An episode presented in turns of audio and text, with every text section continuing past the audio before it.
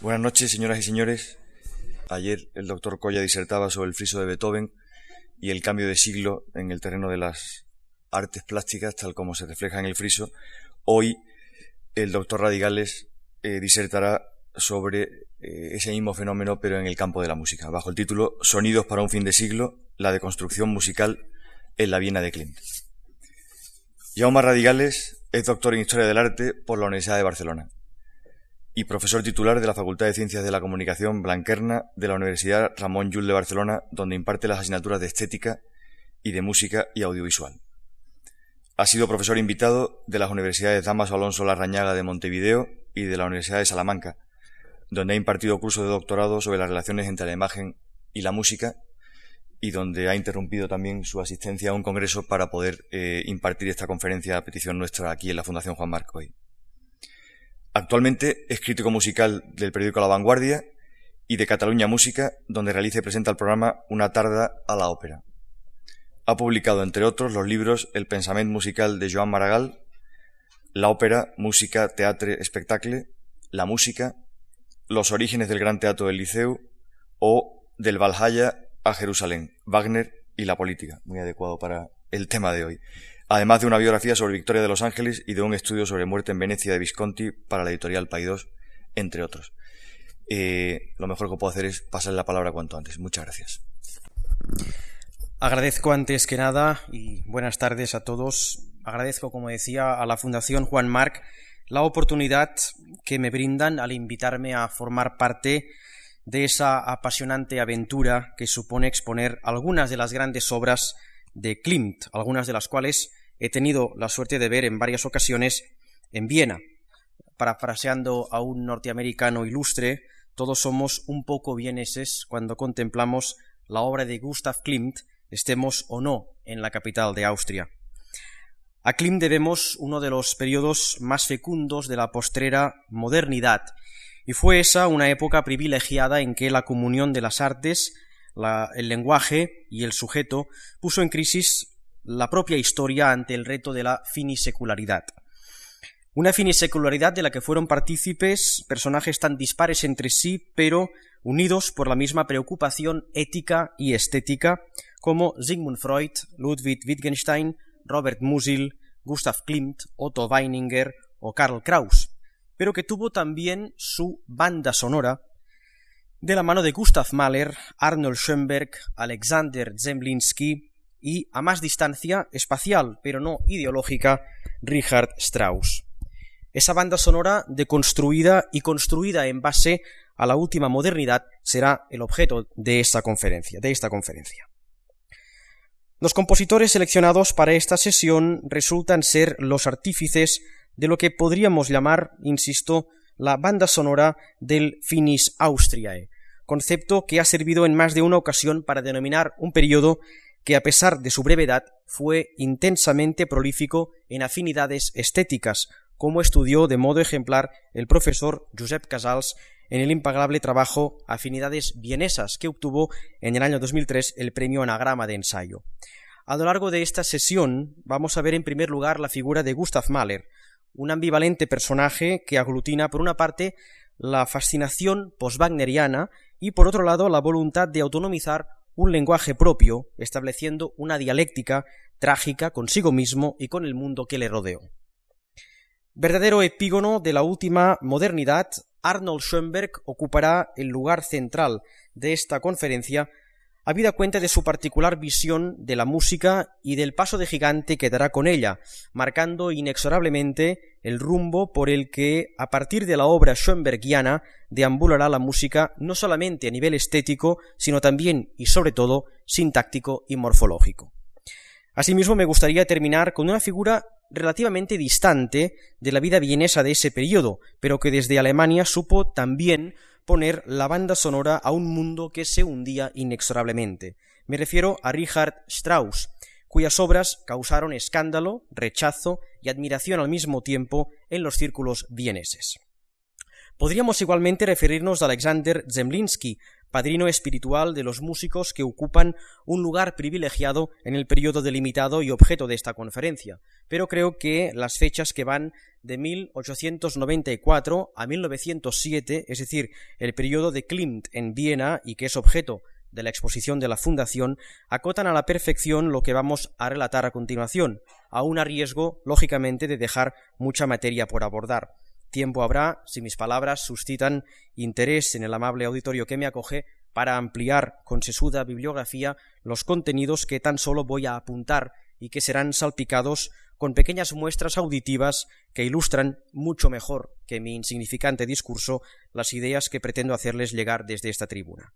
Pequeñas pero escogidas audiciones que seguirán morfológicamente distintos géneros musicales que van desde los nuevos conceptos sinfónicos de Gustav Mahler hasta la ópera straussiana, pasando por el hechizo de la noche transfigurada en la versión originaria para sexteto de cuerda de Arnold Schoenberg.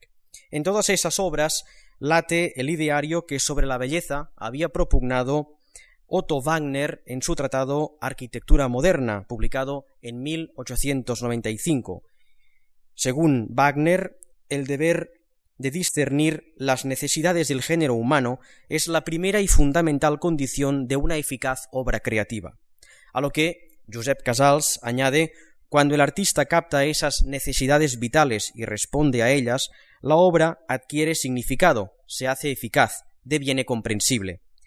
De acuerdo con ello, el valor estético se empareja a la funcionalidad. Solo puede ser bello lo que es funcional. Función social y arte, pues, se dan la mano en un periodo en el que ética y estética no podrán disociarse, aunque quizás sea Arnold Schoenberg el epígono de esa dialéctica, como veremos más adelante. Fue el mismo Schoenberg quien afirmó en su tratado de armonía que el arte no nace de la habilidad, sino de la necesidad, para afirmar más adelante que el artista no hace lo que los otros consideran bello, sino lo que le es necesario. El mundo de Klimt es el de la totalización estética, pero también el de la crisis de la historia. La Viena finisecular encarna, en definitiva, un mundo deslizante, con citas a lo pre-racional y a lo telúrico, en un espacio cósmico y en perpetuo y ambivalente movimiento. ¿Qué mejor que la música, arte del tiempo y del movimiento, para sintetizar simbólicamente lo que Klimt plasma en la concretización de la forma, la línea y el color en el plano bidimensional.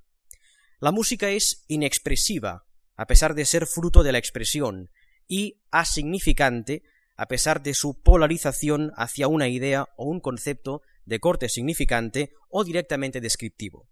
Por ello, la música acomete con vehemencia un ideal perseguido por el artista libre en la Viena de fin de siglo. La música fue, en esa Viena ya desaparecida, un fruto más de la necesidad expresiva, simbólica e ilusoria, después del hechizo wagneriano con que culminó el siglo XIX su andadura sonora. El exceso enfermizo, según lo apuntado por Nietzsche, de la música de Wagner, marca indefectiblemente el punto de partida de la Viena de Klimt, que es la de Mahler y la de Schoenberg. Pero en ellos existe latente la necesidad de plasmar una crisis que relativizará y pondrá patas arriba los sacrosantos valores con los que se sustentó la Viena Biedermeier, la de la sensiblería vacía y pequeño burguesa, la Viena de la arquitectura del Ring, la del pastel Sacher y la de los valses de la familia Strauss, Joseph y los dos Johann, nada que ver, lógicamente, con Richard.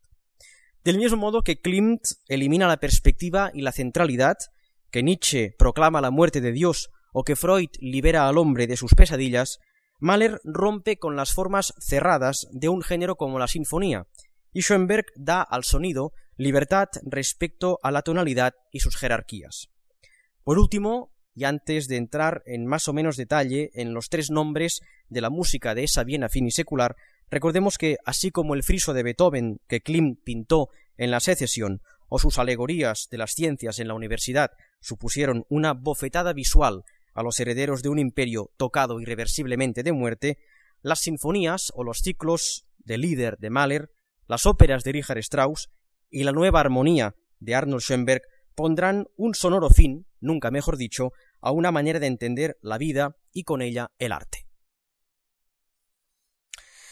Aunque nacido en Bohemia, Gustav Mahler, que vivió entre 1860 y 1911, fue vienés por vocación y adopción, aunque, en honor a la verdad, no sin dificultades, porque a la ya de por sí compleja existencia del autor del Canto de la Tierra se suman las hostilidades de una ciudad antisemita que obligó a Mahler a abrazar el cristianismo si quería ocupar el codiciado puesto de director musical de la ópera, cargo que precisamente em, Mahler asumió en el periodo objeto de esta conferencia, es decir, entre 1897 y 1907. Dimitió del cargo por presión de un sector conservador del público que no pudo aceptar ciertas modernidades que Mahler apoyó desde un puesto que abandonó para asumir diversas funciones como director en el Metropolitan de Nueva York antes de regresar a Viena, donde moriría en 1911.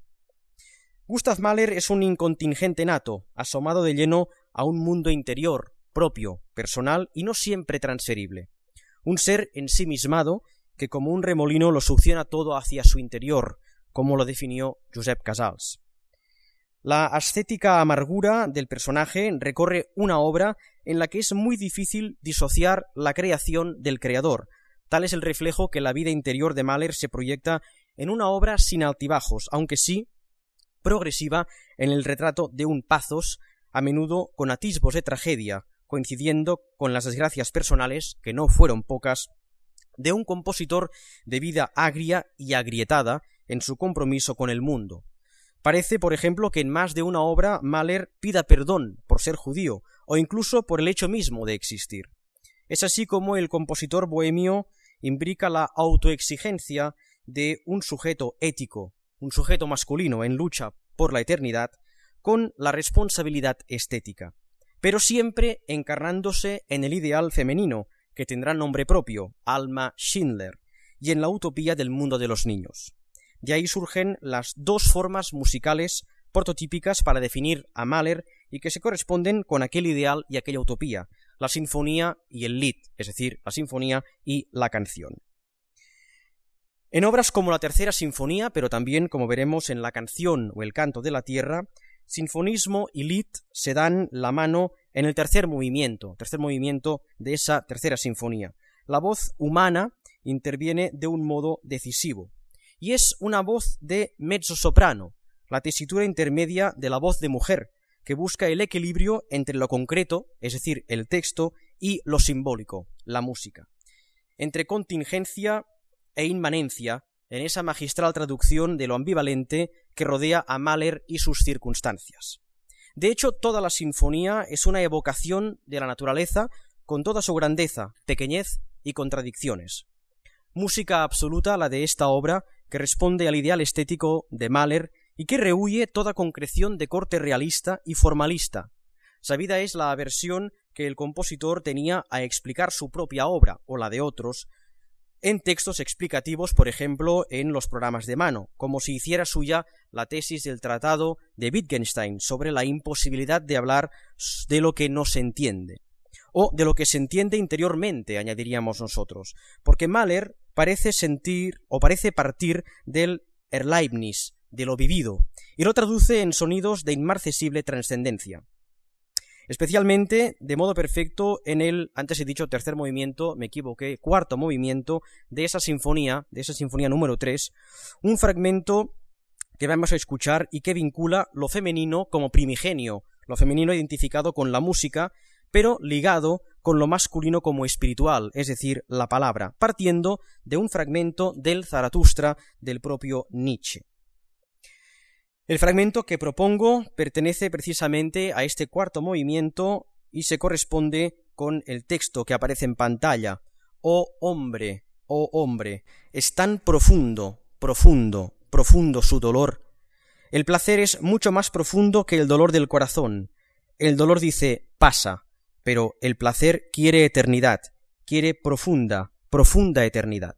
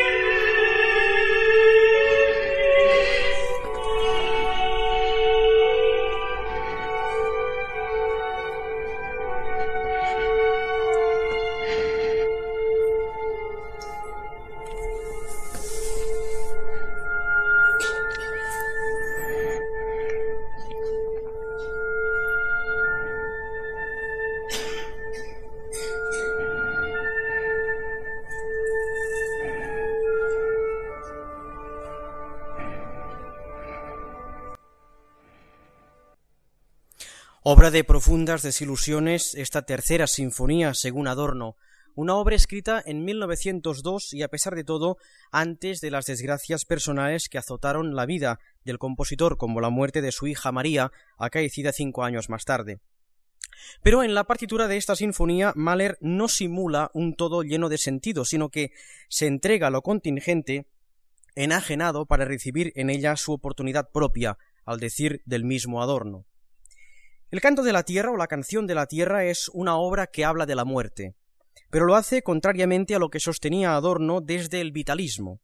Mahler utilizó la traducción alemana que Hans Betge había hecho de poesías chinas de Li Chai Po, Changzi, Mon Kaogen y Wang Sei, recogidas bajo el título de La flauta china. Pero el compositor añadió versos de cosecha propia para amoldar sus ideas a lo que veía reflejado en las poesías orientales. La obra coincide en el espacio temporal con la muerte de su hija María, la hija de Gustav y Alma Mahler, y del fin del compositor como director de la ópera vienesa, como dije antes, por presiones de sectores antisemitas.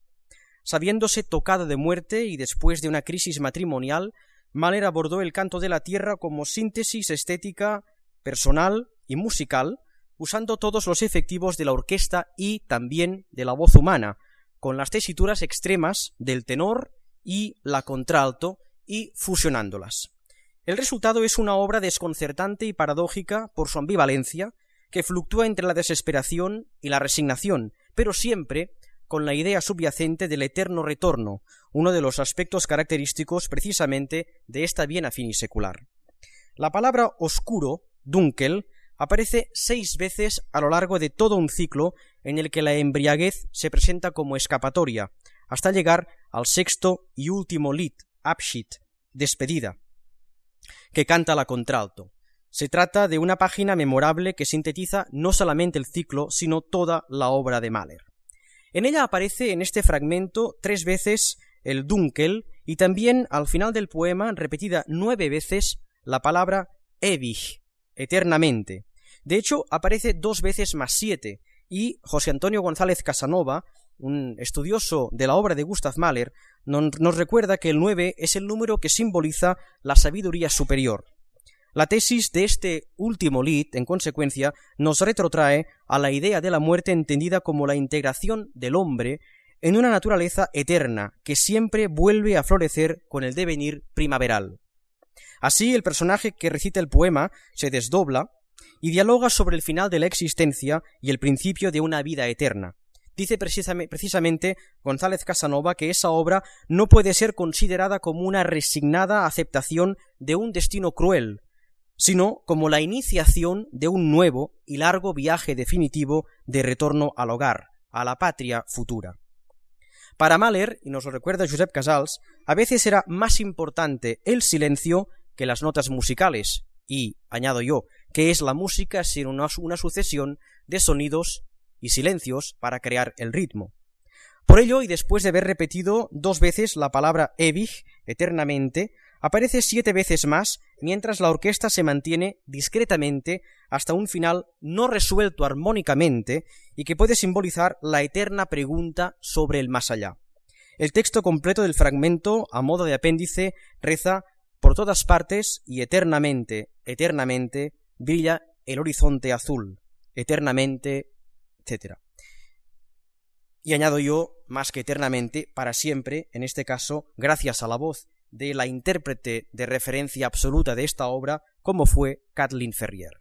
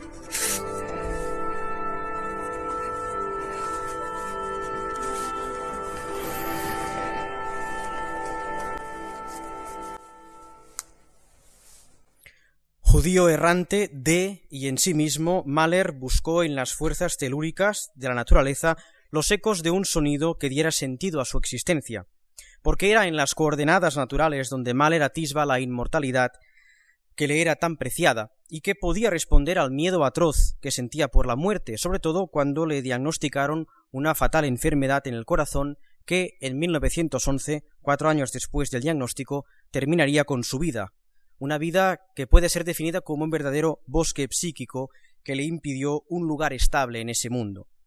La de Mahler fue la existencia del último judío errante de Europa antes de que gran parte de su pueblo saliera en forma de humo por las chimeneas de los criminales campos nazis. Nadie como Arnold Schoenberg, que vivió entre 1874 y 1951, supo retratar mejor con su música la crisis del sujeto en la Viena de fin de siglo. Podríamos jugar la carta de la frivolidad del titular periodístico y decir que el autor de Pierrot Lunaire pone música al célebre tratado de Ludwig Wittgenstein, y nos quedaríamos cortos en perjuicio de Wittgenstein y lógicamente del propio Schoenberg. Pero para entendernos, creo que es importante resaltar hasta qué punto el compositor austríaco se preocupó por la música desde una concepción lingüística, desafiando las directrices sintácticas que hasta aquel momento habían marcado su rumbo, ya desde inicios del inicio o desde tiempos del inicio de la polifonía. Con el Tratado de Armonía que Schoenberg terminó en 1911, precisamente el año de la muerte de Mahler a quien Schoenberg dedicó el tratado, el compositor trazó nuevos surcos para la música y la autonomizó de la tiranía de esos polos de gravedad que llamamos tonalidad. A partir del serialismo o del dodecatonismo, o lo que es lo mismo, el dodecafonismo, que es, que es por cierto un concepto que no encontramos en ninguna de las páginas del tratado, Schoenberg hizo lo que en pintura había preconizado su amigo pintor Vasily Kandinsky, liberar los colores y las formas puras de una pintura mimética. A partir de entonces, la abstracción propugnada por el pintor ruso liberaba a colores y formas para devenir pintura absoluta, del mismo modo que Schoenberg invitaba a una música absoluta que superara con creces las intuiciones del último romanticismo en relación a este concepto. Cierto que Richard Wagner, con el célebre acorde del preludio de Tristán e Isolda, ya había empezado a liberar la música de su estado letárgico, pero Schoenberg fue mucho más allá. Dicho sea de paso, el compromiso de Schoenberg no se quedó en lo estético, sino que además ahondó en lo ético, con lo que el paso adelante fue definitivamente ejemplar, como ha demostrado recientemente Jordi Pons en un espléndido libro sobre la obra schoenbergiana, el libro Arnold Schoenberg, Ética, Estética, Religión, publicado por El Acantilado. Schoenberg no rompió nada, sino que deconstruyó constructivamente, si me permiten el juego de palabras. Alejado completamente del concepto de música expresiva, buscó y ahondó en un concepto de música absoluta, como decíamos antes. Para ello, y como observa en su estudio Jordi Pons, Schoenberg denunció el ansia de comodidad de una burguesía que mediante las manifestaciones artísticas del modernismo y los postulados de las nuevas corrientes del conocimiento intentaba disimular las contradicciones estéticas y morales existentes en su seno. Como Mahler, Schoenberg era un judío miembro de una familia llegada a Viena procedente de un medio provinciano. Protegido por los Habsburgo, que ampararon a los judíos, Schoenberg nunca tomó en serio sus orígenes semíticos hasta que después de los desengaños y frustraciones de la Primera Guerra Mundial, y sobre todo ante los aires declaradamente hostiles hacia el sionismo, hizo un proceso de reconversión hacia el judaísmo. Lógicamente tuvo que abandonar Austria ante el avance del nazismo, y Schoenberg acabó sus días en Los Ángeles, alejado de su tierra de origen y de una época definitivamente extinta a pesar de la validez de sus intuiciones y valores éticos y estéticos. La labor de Schoenberg no debe reducirse al ámbito musical, porque su faceta como pintor hacen de él uno de los artistas plásticos más relevantes de su generación. Aquí tienen, por ejemplo, uno de sus múltiples autorretratos. Quizás su relación con Kandinsky tuviera algún tipo de relación, pero lo cierto es que la música del compositor vienés tiene mucho de pictórico, que no de visual, por la libertad de cromatismos y líneas que se expanden a lo largo y lo ancho de sus pentagramas. Como el Kandinsky de Sobre lo espiritual en el arte, Schoenberg escribe su música como necesidad interior y buscando la expresión en sí misma más allá de la forma de la construcción morfológica. Schoenberg fue un músico dialéctico que estableció un sistema de pregunta-respuesta entre la teoría y la praxis. Como Adolf Loos, que en una conferencia había definido el ornamento como delito, el compositor vienés huyó del esteticismo, alejándose de la esfera wagneriana, aunque no de la fascinación hacia el autor de El Anillo del Nibelungo. En ese sentido, una pieza como la Sinfonía de Cámara número 1 de entre el año 6-7 es un paso adelante hacia lo que después sería la música serial. En esta pieza, de la que se propone un fragmento del primer movimiento, Schoenberg opta por la atonalidad, es decir, por la liberación del sonido de los lógicos polos de atracción, los puntos de gravedad que siempre han mantenido a la música dependiente de las relaciones tonales. Todo ello sin renunciar al lirismo ni a un cierto concepto wagneriano de melodía o de música infinita, es decir, de esa música que se expande en un claro desafío a lo que es la propia dimensión de la música, es decir, el tiempo.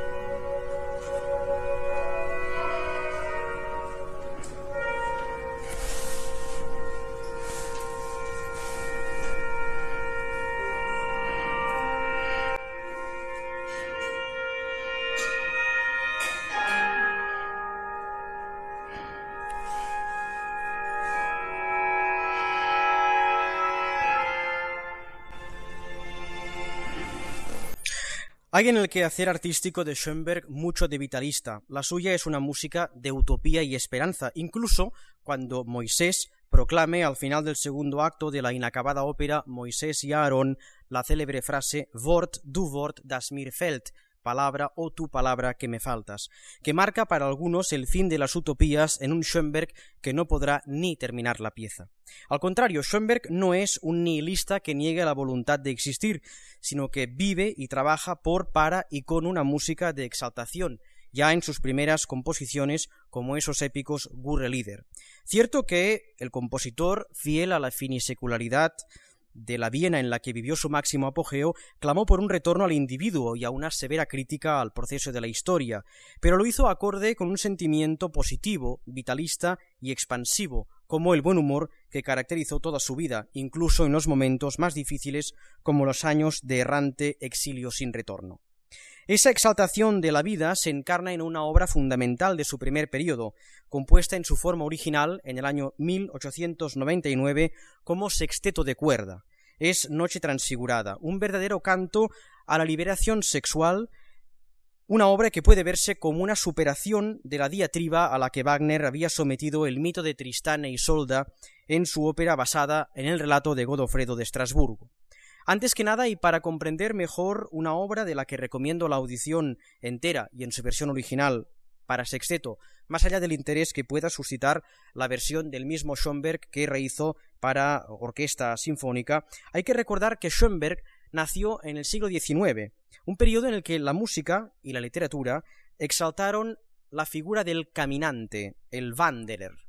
Schoenberg fue siempre un caminante, e incluso llegó a decir que en el paso de una tonalidad a otra, lo importante no es la meta, sino el camino. Y hay mucho de camino en esa noche transfigurada que es el opus 4 de eh, Schoenberg. La obra se inspira libremente en un poema de Richard Demmel, incluido en Weib und Welt, Mujer y Mundo, una obra publicada en 1896. Demmel, y eso fue lo que atrajo a Schoenberg, exalta en su obra el ideal del eterno femenino en el contexto de una naturaleza envolvente, como esos campos de girasoles que pintaría Klimt en 1907 y que responden al acertado concepto de naturaleza feminizada, de la que habla Franz Zabo en el artículo Reflexiones sobre el friso de Beethoven, incluido precisamente en el espléndido catálogo de la exposición que nos acoge aquí. El poema de Demel narra el paseo nocturno de dos amantes, un hombre y una mujer. Ella espera un hijo de otro hombre y así lo confiesa temerosa a su amante, pero el hombre acogerá a la mujer y a su hijo como si éste le fuera propio. La poesía se estructura en cinco estrofas y Schoenberg escribió para cada una de ellas un movimiento distinto. Los tres primeros movimientos de la obra se sustentan sobre el acorde de re menor, a pesar de cambios y modulaciones, y subrayan el sufrimiento de la mujer, mientras que los dos últimos, en tonalidades mayores, subrayan el triunfo del amor. Y ahora, como pueden ustedes comprobar, estamos no ante la crisis de fin de siglo, sino ante la crisis de principios del siglo XXI, ante los avatares de los problemas informáticos, porque nos hemos quedado, parece ser, sin ordenador. Puede que sea eh, un tema del enchufe, que no tengamos batería. Me parece que es un tema de batería, como si, a pesar de estar enchufado, no, no hubiera corriente. Vamos a solventarlo. Mm, tendrán noche transfigurada, no se preocupen. En todo caso, lo que voy a hacer va a ser eh, leerles el, eh, la primera estrofa de este poema, de este poema de Noche Transfigurada, precisamente correspondiente a lo que teóricamente deberíamos escuchar. Lo que dice Demel en esta primera estrofa es lo siguiente. Dos seres andan a través del frío y desnudo bosque. La luna acompaña sus pasos y la miran. La luna corre, la luna corre por encima de los grandes robles. Ni una nube turba la luz del cielo en el que se elevan las altas cumbres. Vamos a reiniciar el ordenador y podremos escuchar esta pieza. Vamos pues a escuchar el, la música que uh, Schoenberg compuso para, de algún modo, plasmar a través del sonido el contenido de la primera estrofa de la poesía de Demel.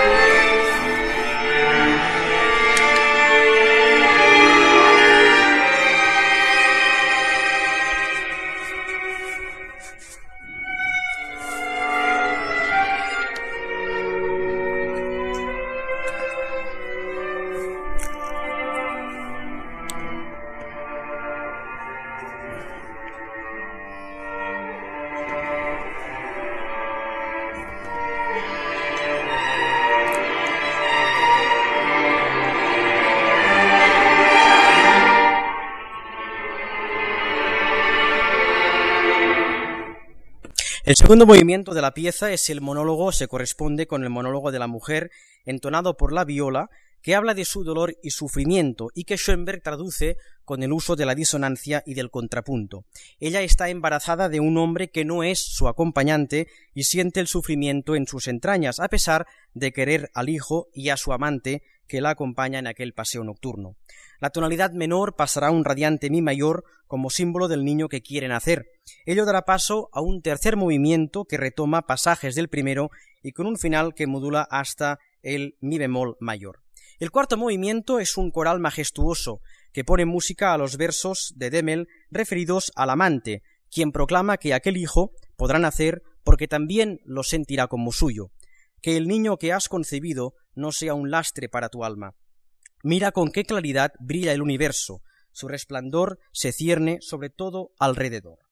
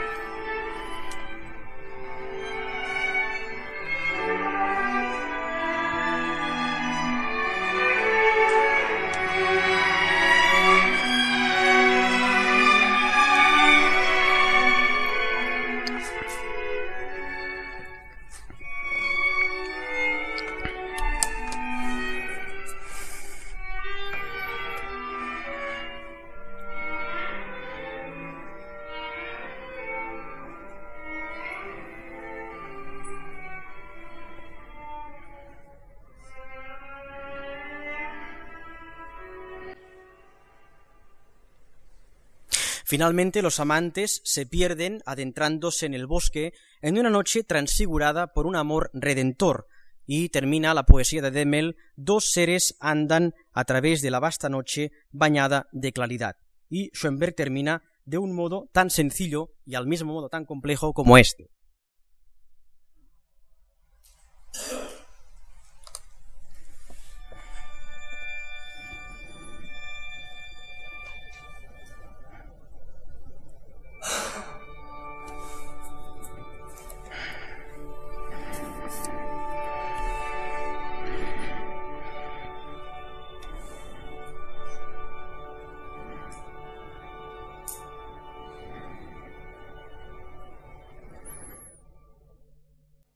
Ese es el Schoenberg de tiempos de Klimt.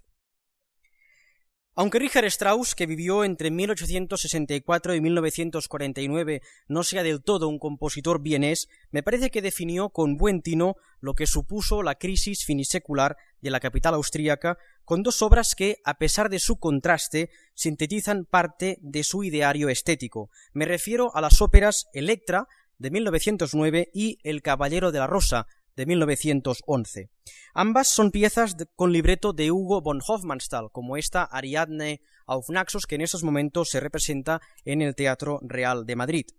Hofmannsthal fue poeta, novelista y libretista que hizo con Strauss algo insólito en el mundo de la ópera que la música y el texto tuvieran el mismo nivel de calidad en su fusión algo que no se veía o que no se escuchaba en la historia de la música desde los tiempos igualmente vieneses de Mozart y Lorenzo da Ponte.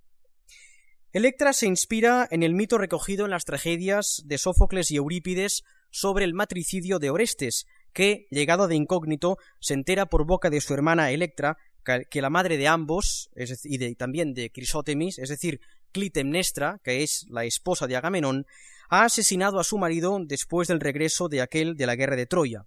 De hecho, Clitemnestra se ha vengado porque Agamenón había sacrificado a Ifigenia y ahora por despecho acoge en su lecho a su cuñado Egisto, antes de matar a su esposo. El clima de violencia y el tópico macbetiano de la sangre reclama sangre se dan la mano en una de las obras más brutales de la historia operística.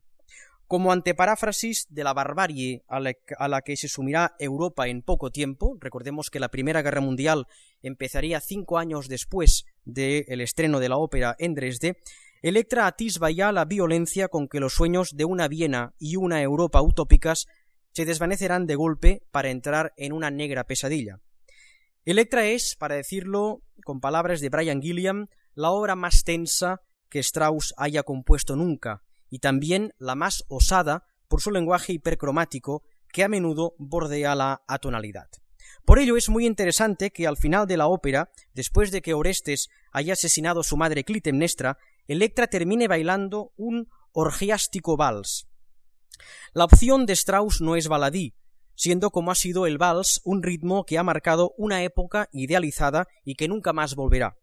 Por ello Richard Strauss deconstruye el vals manteniendo su ritmo, pero desafiando su amabilidad melódica en una espeluznante solución a la que no es ajena la monumentalidad de su orquestación.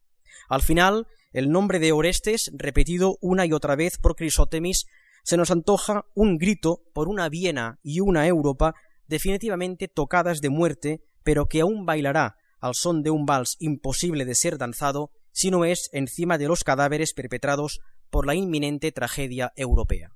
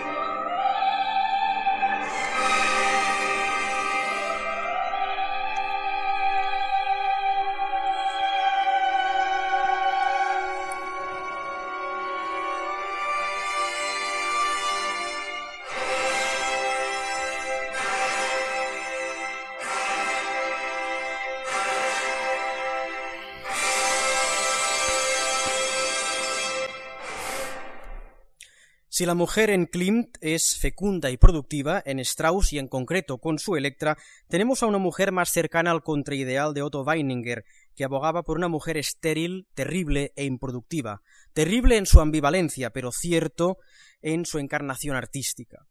Electra se estrenó en Dresde en 1909 y el mismo año llegó a Viena gracias a la intercesión de Gustav Mahler, a la sazón director del Teatro de la Ópera situado en el Ring de la capital austríaca. Tres años antes se había visto por primera vez en Austria Salomé, la ópera de Strauss sobre la hija de Herodías, basada en la obra teatral homónima de Oscar Wilde. El estreno en Dresde en 1905 produjo tal escándalo que Viena no pudo acoger la primera representación de la ópera hasta 1918, de modo que la función de 1906 obligó a peregrinar a los incondicionales de Strauss, entre otros Schoenberg y Mahler, a la ciudad de Graz. Con Salomé, Strauss pone en escena el mito erótico, o directamente sexual, del ideal femenino de la mano de un personaje que anuncia ya la Lulú a la que Wedekind dará forma teatral y Alban Berg, discípulo de Schoenberg, musical. Terminaremos esta conferencia con la finisecularidad nostálgica de El Caballero de la Rosa, y de paso hacemos un homenaje a la recientemente fallecida Elizabeth Schwarzkopf. Esta ópera de Richard Strauss con libreto de Hugo von Hofmannsthal se estrenó en Dresde en 1911 y en Viena el mismo año, que es también el año, recordemos, de la muerte de Mahler. El protagonista de la ópera es, sin lugar a dudas, el paso del tiempo, encarnado en esa inmensa figura que es la mariscala, símbolo de María Teresa de Austria, cuya época es evocada por Strauss y Hofmannsthal que quisieron con esta obra rendir un sincero homenaje al Mozart de las bodas de Fígaro. Contingencia e inmanencia se dan cita en el célebre monólogo de la mariscala del primer acto, Da geht er hin. En él, el personaje reflexiona sobre el cuerpo que aloja lo que somos, lo que hemos sido y también lo que seremos. Dice precisamente el monólogo final de este primer acto unas frases que resumen a la perfección parte del ideario estético de Strauss y de este ideal femenino que plasma Richard Strauss, pero también de algún modo la pintura de Klim en su representación femenina. ¿Cómo es posible, dice la mariscala, mirándose al espejo, que hubiera sido una muchacha y que llegue incluso a ser una anciana? La vieja, sí, la vieja mariscala. Mira, allí va la vieja princesa. ¿Cómo puede llegar a ocurrir? ¿Cómo puede permitirlo el buen Dios? A fin de cuentas, yo soy siempre la misma. Y si Dios quiere que así sea, ¿por qué permite que me dé cuenta tan claramente? ¿Por qué, al menos, no me lo ha escondido? Gran misterio. Y así vamos viviendo para sobrellevarlo. El caso es cómo hay que sobrellevarlo. Contingencia e inmanencia, pues, en una dialéctica sin fin, como el sentido de melodía infinita a la que Strauss imprime o explota una obra de corte fascinantemente manierista y que se encarna nuevamente en la crisis del sujeto y de la historia como proceso diacrónico.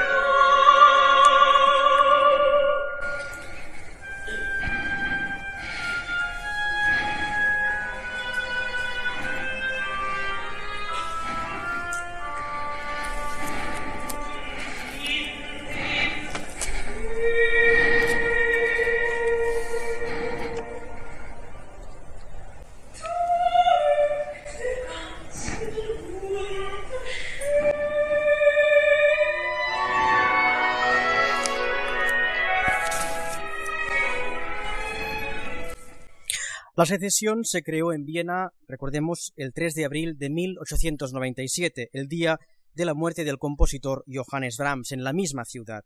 El Caballero de la Rosa se estrenó en la capital austríaca en 1911, año de la muerte de Gustav Mahler. Las palabras de la mariscala que acabamos de escuchar en la inmarcesible voz de Elisabeth Schwarzkopf nos retrotraen a una época definitivamente extinta, racionalizada en un último intento lógico-filosófico por Ludwig Wittgenstein, psicoanalizada de urgencia por Sigmund Freud, visualizada en su postrimería por Klimt, pero entendida en su más profundo simbolismo por Mahler, Schoenberg y Richard Strauss. Fueron músicos y se dedicaron a este arte intangible, simbólico y del tiempo, como es el del sonido, deconstruido y construido en base a una función social. Después de ellos vino el atroz silencio de una Europa sumida en un sueño que llegó a ser pesadilla para muchos. Sólo la evocación de aquella música puede despertar a este viejo mundo de su fatal letargo. Muchas gracias.